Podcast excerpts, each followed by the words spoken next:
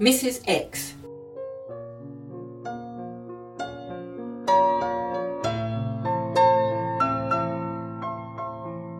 If the following piece upsets you, well, it's meant to.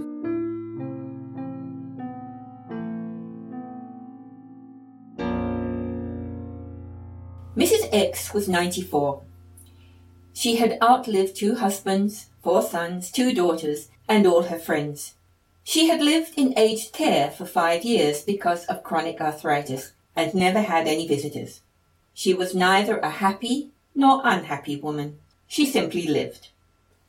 I was a therapist in a nursing home, not a carer, just a job to gain a little money in between running a household with a busy husband, two kids, a cat, a dog, and a mortgage.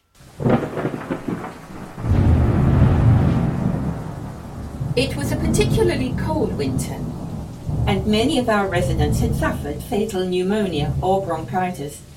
Mrs. X went down with a hybrid strain of influenza and was very sick. She lay in her lonely room, incessantly coughing and barely eating, even though the staff did their best to tempt her ailing palate. I called in one Friday morning for a short visit and was appalled at her condition. Always small and petite, she had shrunk down to little more than a skeleton. Her frail body was still racked with spatial coughing. I asked her if I could do anything for her. She beckoned me towards her with a feeble hand. Here, lovey. She mouthed in between heavy breaths. I went closer.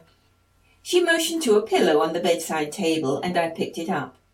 Again she motioned, pointing between the pillow and her face. Misunderstanding, I began to gently lift her head in order to position the cushion beneath. she shook her head, setting off another spasm of coughs. Again she pointed to her face. Do it for me, love. Help me go. The meaning of her words gradually sank in. With the pillow in my hand, I stood and looked at her wrinkled old face, now creased further in pain, and thought about what she had asked me to do. I was very fond of the old lady, and she was in a great deal of distress. It would be very easy to help her. I lifted the pillow and would swear on the Bible I had no idea if it was to smother her or put it back onto the chair. Oh, Mrs. X, you're awake. Good. It's time for your medicine. Matron swept in with an authoritative smile. Looking at me, she said, Yes, I think another pillow would be a good idea. She took it from me and plumped it beneath Mrs. X's head. There, that's better. You should breathe easier now. I'll leave you in Matron's capable hands, I said gently to Mrs. X, and left the room. Today I nearly killed a woman. Once she was a child roaming free with wind-blown hair and strong, sturdy limbs, learning new life skills and giving warm kisses, days filled with laughter, nights filled with dreams. Today I nearly killed a woman. Once she was a young girl, skipping and dancing, lithe, supple body, smooth, creamy skin, her future to be full with anticipation, nights filled with passion, days with romance. Today I nearly killed a woman. Once she was a lover filled with desire, unspoken yearnings, needs to fulfill, touching and kissing, loving and living, nights full of fervour and sensual needs. Today I nearly killed a woman. Once she was a mother, heavy with duties, busy with chores, mind full of doubts, caring for children, worrying, chiding, days full of working, nights full of care. Now she is aged, with a past, but no future.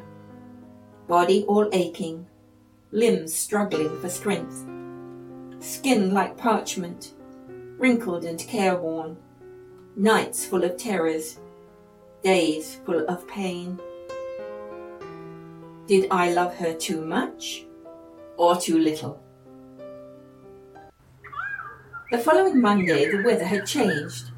Bright sunlight filtered through the corridors. I was doing my rounds when I spied Mrs. X clip-clopping her way down the corridor on her way to breakfast. She looked shaky, but determined. How are you? I asked her, taking her arm to provide a little extra support. She turned her face towards me, painfully thin, but her eyes bright. Much better today, thanks, lovey. Enjoying the sunshine. And look over there, she said, looking out of the window.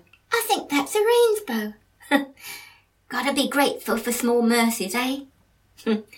Wouldn't be dead for quids.